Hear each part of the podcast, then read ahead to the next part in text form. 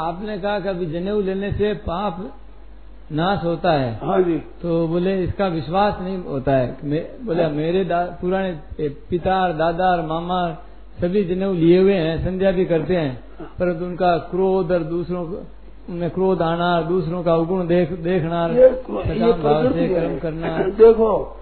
ये नहीं छूटा है। ये आप अटकल लगाते हो ना। एक बात आई शुभ ध्यान दे सुनना। कहते हैं, पिताजी ने, चाचा, ताऊ ने, बड़े भाई ने जिनेऊ ली उनको भी तो क्रोध आता है। तो शुद्ध कहा हुए? ये अटकल गलत है। ऐसे साधु हो कहाँ क्रोध आ गया तो कहाँ शुद्ध हुए? जो भजन ध्यान करते हैं, गीता पढ़ते हैं, क्रोध आ गया तो कहाँ शुद्ध हुए? ये कसौटी नहीं है। ये स्वभाव में दोष है, वो मेहनत से दूर होता है। मन तेरी आदत को पलटेगा हरिजन शूर। मन तेरी आदत, मन की आदत को पलटना मामूली नहीं है। और शुद्धि होती है तो पापों का नाश होता है। आपको पता नहीं लगता कि कितने पाप कैसे हैं। आप ध्यान दो, आपको इसका प्रमाण बताऊँ। जो आदमी बीमार हो जाता है, महीना, डेढ़ महीना, दो महीना बीमार रहता है, पीछे वो स्वस्थ हो जाता है। तो उसको भगवान की कथा सुनाओ, वो जल्दी गदगद हो जाएगा, प्रसन्न हो जाएगा, असर पड़ेगा और स्वस्थ है, उनको एहसास नहीं पड़ेगा। वो पहले था, उसको असर नहीं पड़ता था। बीमारी भोगने के बाद उसके असर पड़ता है, ऐसा हमने देखा है। ये बीती हुई बात है। आप ख्याल कर लो, बीमारी के बाद सत्संग का असर बहुत बढ़िया पड़ता है। कारण क्या बीमारी में पाप भोगा गया। तो पाप का भोगना होता है, वो कष्ट होता है, बुखार आदि होते हैं। ये स्वभाव में दोष है, ये और चीज़ है। और पाप भीतर का वो और चीज़ है। जो मलिनता होती है भीतर की, वो मलिनता दूर हो जाएगी, पाप दूर हो जाएगा शुद्धांता गुण हो जाए अच्छी बात पैदा होगी। भगवत भक्ति बात सुनो, कीर्तन सुनो तो आने लग जाए, हृदय गदगद हो जाए, और अशुद्ध अंतगण के बीच ये नहीं होती। तो बीमारी आदि से शुद्धि होती है। ये बात प्रत्यक्ष है। आप देखो तो आपको मिल जाएगी ये बात। कष्ट आने पर शुद्धि होती है भीतर की। ऐसे ही भजन ध्यान करने से अंतर्गण शुद्ध होता है। सत्संग करने से पहले हमारी क्या दशा थी? और सत्संग करने के बाद में क्या दशा होती है? ये बात सत्संग करने वालों को प्रत्यक्ष में अनुभव होता है। जो साधन करते हैं और सत्संग अनुसार आचरण करते हैं, उनमें फ़र्क पड़ता है प्रत्यक्ष। आप देखना चाहो, आप देखना चाहो तो कृपा करके बात सुन लो, ध्यान देना। सच्चे हृदय से भगवान में लगे हैं, पाखंड के लिए नहीं लोगों को दिखाने के लिए नहीं। पहले क्रोध कैसा आता था और अब कैसा आता है? तो तीन बातें हो गई पहले जल्दी जल्दी क्रोध आता था, अब वो तो जल्दी नहीं आता देरी से आता है। एक बात।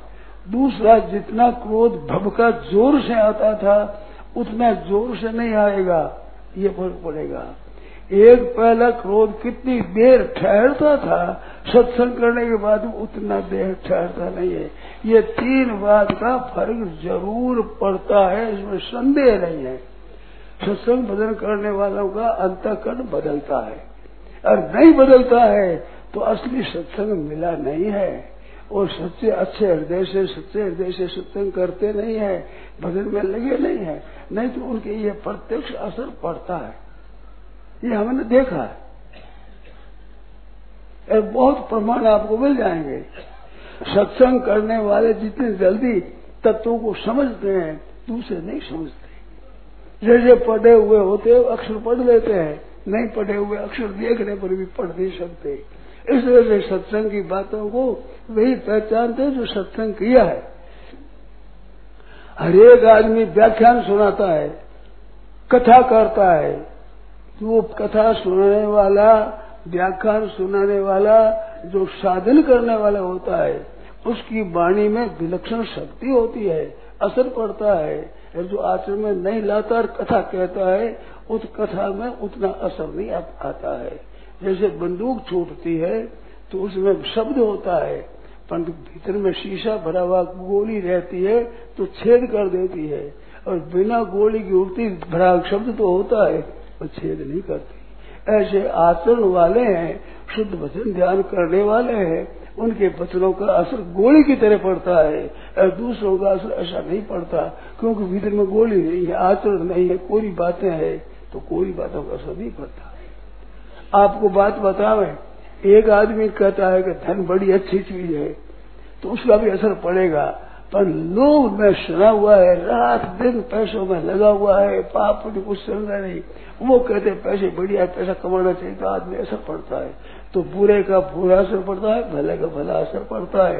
यार भला बुरा स्वयं बनता है, सत्संग करने से भला बन जाता है कुशल करने से बुरा बन जाता है। प्रत्यक्ष बात है।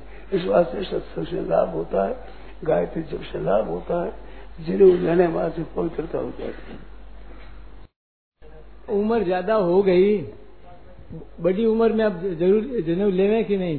देखो, तीन प्रायश्चित हो रहे तीन। एक तो उम्र होगी अधिक।